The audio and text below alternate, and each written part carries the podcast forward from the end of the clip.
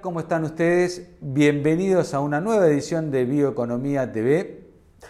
Eh, hace poquito se hizo público una inversión de la compañía Bioceres en una planta de eh, paneles de construcción en seco elaborados a partir de paja de trigo y tenemos en línea a Claudio Dunan, quien nos va a explicar bien de qué se trata este proyecto y a quien también le vamos a preguntar qué otros proyectos tiene en carpeta Bioceres. Les propongo ir rápidamente a la presentación del programa y enseguida estamos con Claudio Duna. Presentamos el tractor Puma Long Wheelbase. Mayor fuerza y flexibilidad para incrementar la eficiencia y productividad. Caudal hidráulico de 180 litros por minuto. Iluminación LED, barra de tracción clase 3 y software APM. Case IH. Con Skyfield, gestiona tus cultivos a un clic de distancia. Notas de monitoreo digitalizadas, fertilizaciones y siembras variables al instante. La solución inteligente para agricultura digital de Helm te está esperando. Conoce más en www.helmargentina.com.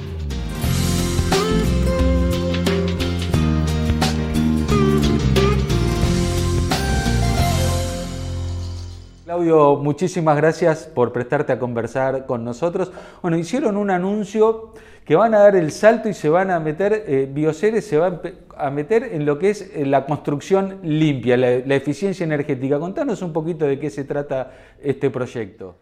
Sí, cómo no. Bueno, primero, gracias por la invitación, Emiliano, un placer, como siempre, charlar con ustedes. Básicamente, eh, el proyecto este es un, claro ejemplo, en, realidad el proyecto es esta empresa que vamos a, comenzar a construir la planta en los próximos 60 días, es un muy buen ejemplo de lo que es la convergencia de la agricultura con otras eh, industrias, en este caso de la construcción. La agricultura tiene, además de producir alimentos para 10.000 millones de personas, además de tener que sufrir un proceso de transición para adaptarse a reducir el impacto del, cambio climático, o sea, reducir emisiones, es además una fuente de carbono renovable. Y esa fuente de carbono renovable es transformable en biomateriales y en este caso la construcción, que es una industria con mucho impacto ambiental, con mucho impacto en lo que es las emisiones de gases de efecto invernadero, necesita también estar en una transición muy acelerada hacia la descarbonización. Encontramos esta, oportunidad en la utilización de rastrojos de trigo y arroz que permiten generar un material de construcción que son paneles y que tienen un, muy buen, eh, digamos, características de construcción muy ventajosas respecto a lo que hay en el mercado actualmente, pero además con un impacto ambiental muy positivo porque reduce eh, las emisiones de carbono de los, de los materiales que se utilizan para construcción y la cantidad de energía que se requiere para, para la fabricación de esos materiales. Así que es un, es un proyecto, el primero de, de varios, en una industria que la industria de la construcción verde llegará a los 25 billones de dólares, se estima, a principios de la próxima década. Qué bárbaro, qué, interesante esto de la bioeconomía circular, ¿no? Eh, utilizando, porque además estás utilizando los rastrojos, algo que se queda eh, ahí convirtiéndolo, agregándolo valor. Eh, tengo entendido que la instalación de esta planta va a ser en Tandil la idea es, eh, bueno, si puedes describirnos un poquito más eh, la cantidad de empleos que se pueden formar, la inversión que demanda eh, y después, bueno, ver si esto, la idea es apuntar al mercado interno, a la exportación, cómo está pensado un poco el, negocio y la inversión. Sí, la, inversión que va a ser alrededor de 10 millones de dólares se hace en Tandil por varias razones. Primero porque es una zona en donde hay una producción de trigo de alta productividad, o sea, de 4 o 5 toneladas por hectárea, lo que nos deja una disponibilidad de, rastrojo importante, en donde probablemente estaremos utilizando aproximadamente el 20% del rastrojo en superficie. O sea, Tandil es una, un área en donde eso es posible. Después, eh, hay toda una historia de la agroindustria en la localidad de Tandil, muy importante, es una localidad muy, muy progresista en ese sentido hay una idea de, cuidar el medio ambiente muy enraizada también en la comunidad. Y hemos logrado, o sea, inmediatamente el, municipio eh, con el intendente Lunghi y Marcela Petrantonio, que es parte de su grupo, inmediatamente les interesó el proyecto. Nos pusieron en contacto con la cooperativa de construcción Falucho, que también compartió desde el inicio la visión del proyecto, y eso dio conjunción a poder armar la empresa. Yo creo que esto es un muy buen ejemplo de cuando hablamos de bioeconomía. O sea, la bioeconomía es, es realmente un proceso local, ¿no? por, por, por las características de la biomasa que, que, hay que transformarla en zona, entonces es un proceso local y, necesitas este tipo de armado de estructuras, de, armado de asociaciones locales con alguien que trae la tecnología, pero alguien local que, interpreta de qué se trata, el apoyo de, las instituciones, si quisieras, y eso ocurrió en Tandil. El mercado nacional es un mercado que es eh, unos 40 millones, hoy son unos 40 millones de metros cuadrados de, paneles de construcción, los más conocidos son los, de yeso. Esta planta va a producir 750 mil metros cuadrados por año, quiere decir que solamente un 2% del total de los paneles que se utilizan en Argentina, que es muy bajo. Eh, Emiliano, comparativamente a lo que se hace de construcción seca en otros países es muy bajo, pero creemos que es una construcción que se va a ir desarrollando en los próximos años porque tiene muchas ventajas con respecto a la construcción tradicional. Impacto en el medio ambiente, seguridad para, para los empleados, rapidez de construcción. Entonces, nos deja un mercado nacional importante para explotar, pero además tiene la posibilidad de ser material de exportación. Nuestros socios australianos, Ortec Industries, ellos ellos exportan a otros países los paneles ya terminados. Qué interesante, ¿no? Y me imagino, mencionabas Tandil, una zona agroindustrial, eh, una zona donde hay eh, mucha, mucha producción de maquinaria agrícola, mucha metalmecánica, y me imagino que acá habrá también eh, acompañado este proyecto todo el desarrollo para la logística de este, de recolección este, de, los rastrojos, lo cual también es como un impulso adicional a lo que es este, la economía regional. Totalmente, es así. Eh, nosotros cuando hablamos de la cantidad de empleo que se va a generar, estamos relacionándolo con la planta per se, los que van a trabajar en la planta, los que van a trabajar en la logística del rastrojo y los que posteriormente van a trabajar en la industria de la construcción relacionados con nuestro producto. Por eso hablamos de más de 100, entre 100 y 150 personas de forma directa e indirecta.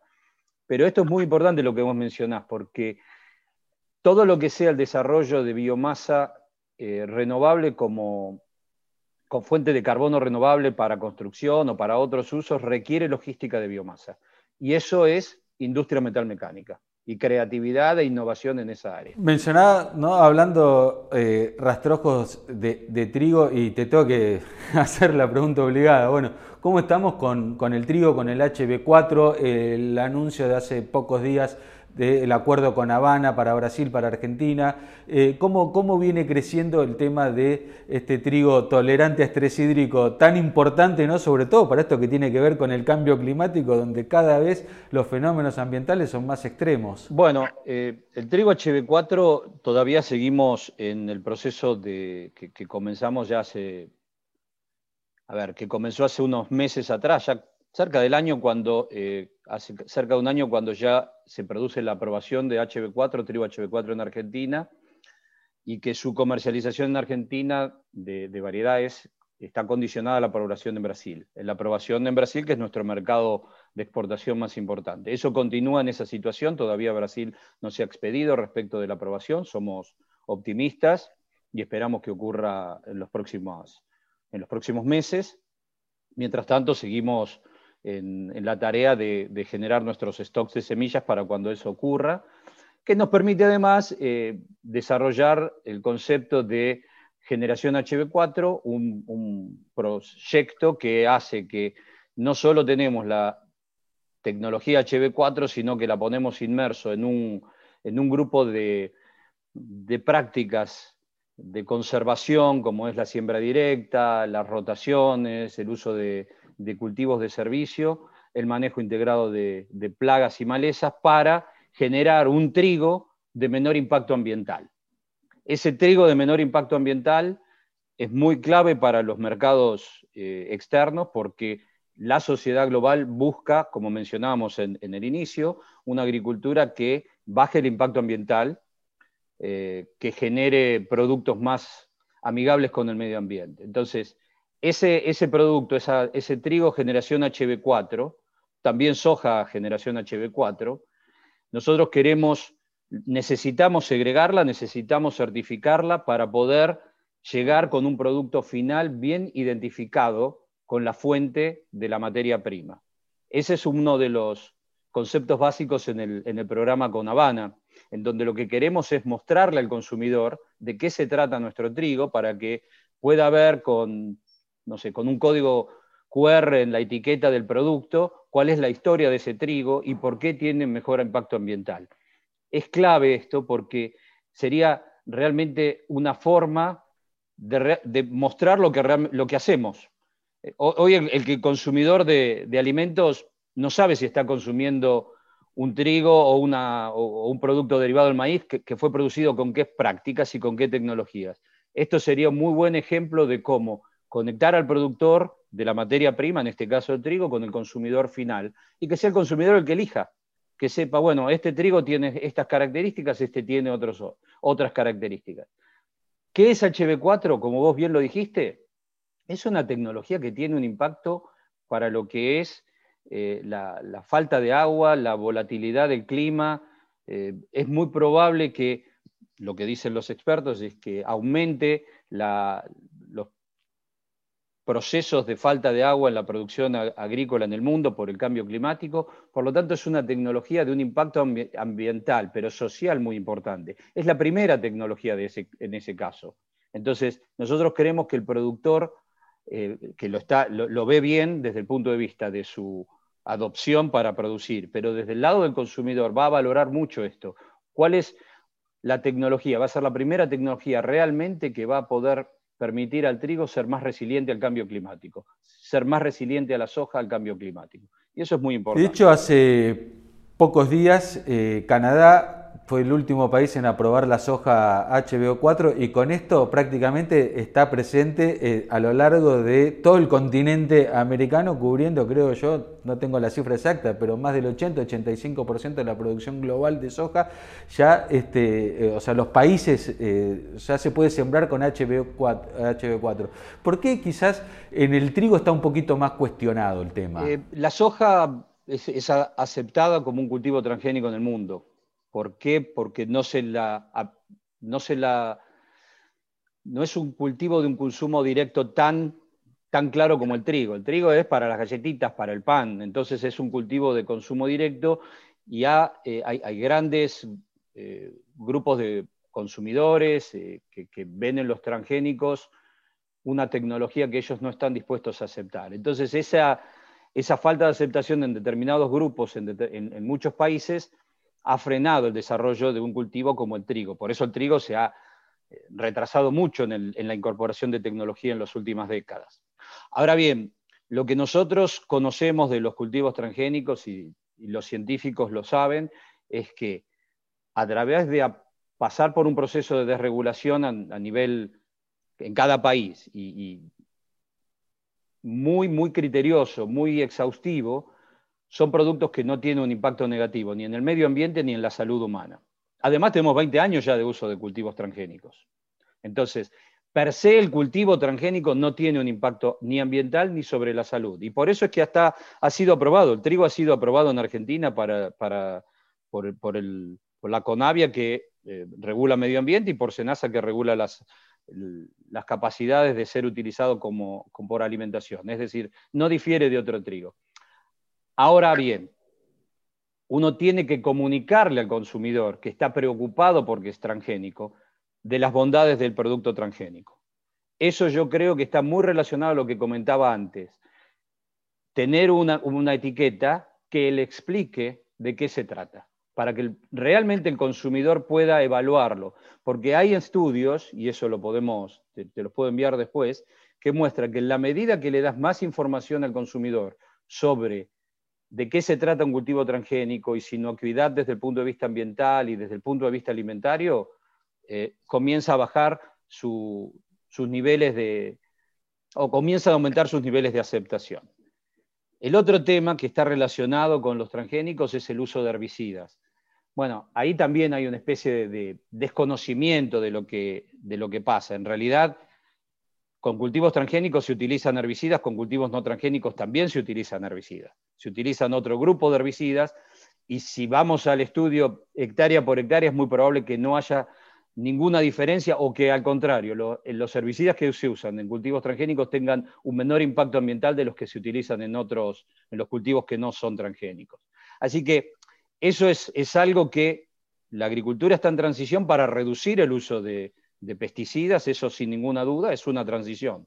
En el mientras tanto, busquemos ser muy claros con las capacidades que tienen las tecnologías de llevarnos a una agricultura cada vez más sostenible, cada vez más neutra en carbono y los cultivos transgénicos realmente tienen un impacto positivo en, ese, en, ese, en esa área. Comparto 100% eh, tu visión, de hecho... Eh, también hemos destacado en nuestro portal, por ejemplo, que este, la, este, la, firma esta Impossible Burger, Impossible, que hace las hamburguesas, ellos este, hacen mención de que sus hamburguesas eh, fueron producidas gracias a este, la biotecnología y con ello han reducido un 90% la huella ambiental de una hamburguesa. Entonces, este, y, como que la biotecnología llegó para eso, ¿no? para solucionar los problemas, no para ser un Frankenstein como, como algunos piensan. Entonces me parece clave esto de lo que decías de la información del QR en el alfajor y de hecho mostrar, ¿no? porque quizás este, el, dulce de leche de los alfajores o incluso los alfajores de maicena, que por ahí lo vemos tan sanos, también están hechos con transgénico y no lo sabemos. Este, eh, la, leche, la vaca come maíz, come este, harina de soja, cualquier otro producto, sí, bueno. Este, pero bueno, hablando de esto también, eh, el tema eh, que mencionabas de baja huella ambiental y un poco lo que tocábamos de la agricultura que ha llegado también para integrarse a otras cadenas productivas que no tienen que ver con los alimentos. Eh, en algún momento he tomado conocimiento que está también desarrollando bioplásticos donde este, también creo que hay un amplio potencial para, seguir creciendo. ¿Cómo están con ese tema? ¿En qué andan?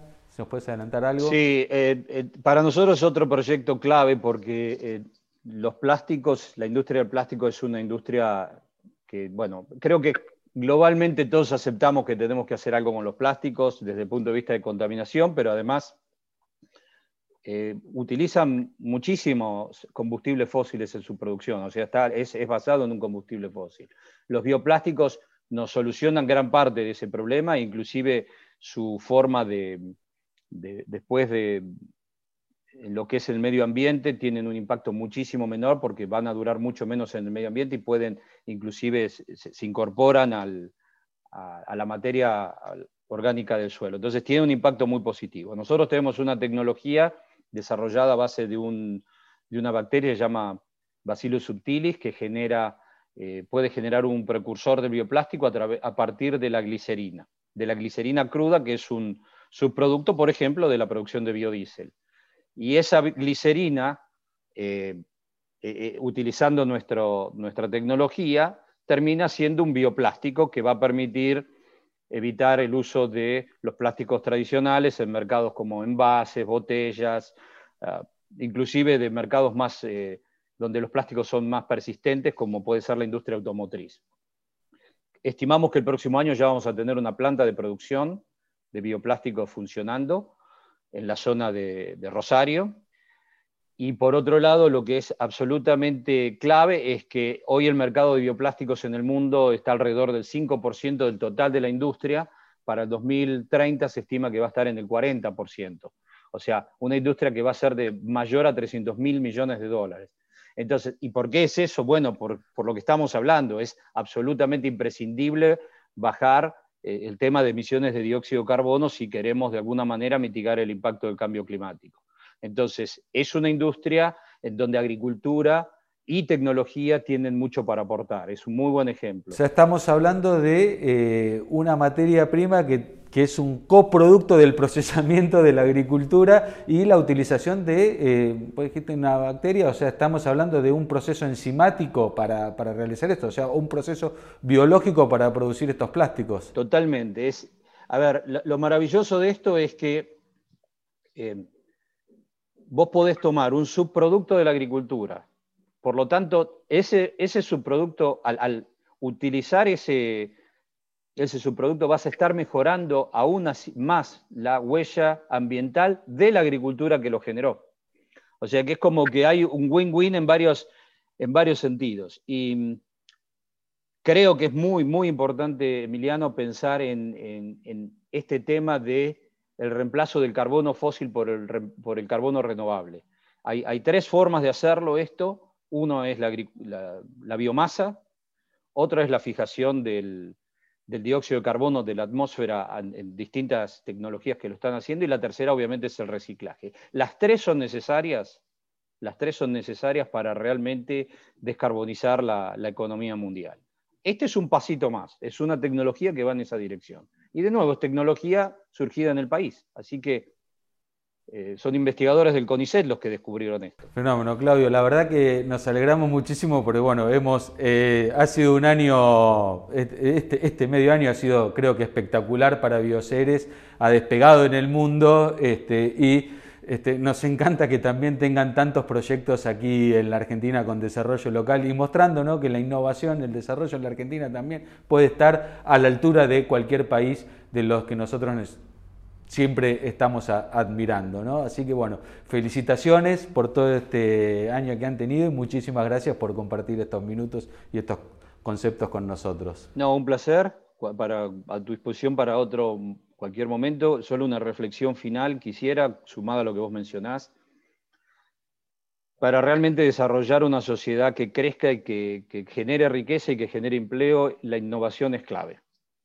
Entonces, nosotros hacemos innovación en el área de, la agricultura y lo hacemos muy a conciencia y lo hacemos basado en ciencia.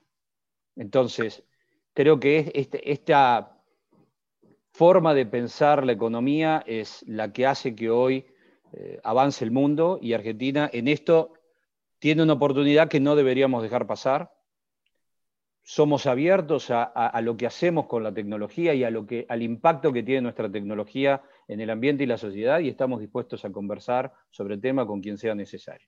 Así que que nos permitan hacer este, este tipo de, charla nos ayuda muchísimo y nuevamente un placer. Además, lo último que agrego es este, que también Bioceres es un caso de éxito en lo que es la articulación pública-privada, porque como vos mencionaste, muchos de estos desarrollos han sido con universidades públicas, con el CONICET, entonces mostrando que también este, la ciencia y la ciencia, o sea, que el Estado pueda invertir en ciencia también tiene sus repercusiones, no con esto que eh, yo creo que es necesario como para definir un modelo de país, un modelo de industrialización, de bioindustrialización, ¿no? Este, y me parece que Bioceres es eso, es el modelo de bioindustria. Así que bueno, muchas gracias. Gracias, un placer. Hasta luego. Le agradecemos mucho a Claudio Dunan y a Bioceres por compartirnos todos estos conceptos, sus proyectos, sus iniciativas, todo en pos del el desarrollo de un modelo de industria verde, de bioindustria. Como siempre, los invitamos a todos ustedes a conocer más acerca de todo esto de la bioeconomía navegando a través del portal bioeconomía.info o siguiéndonos a través de las redes sociales. Los esperamos la semana que viene con muchísima más bioeconomía. Muchas gracias.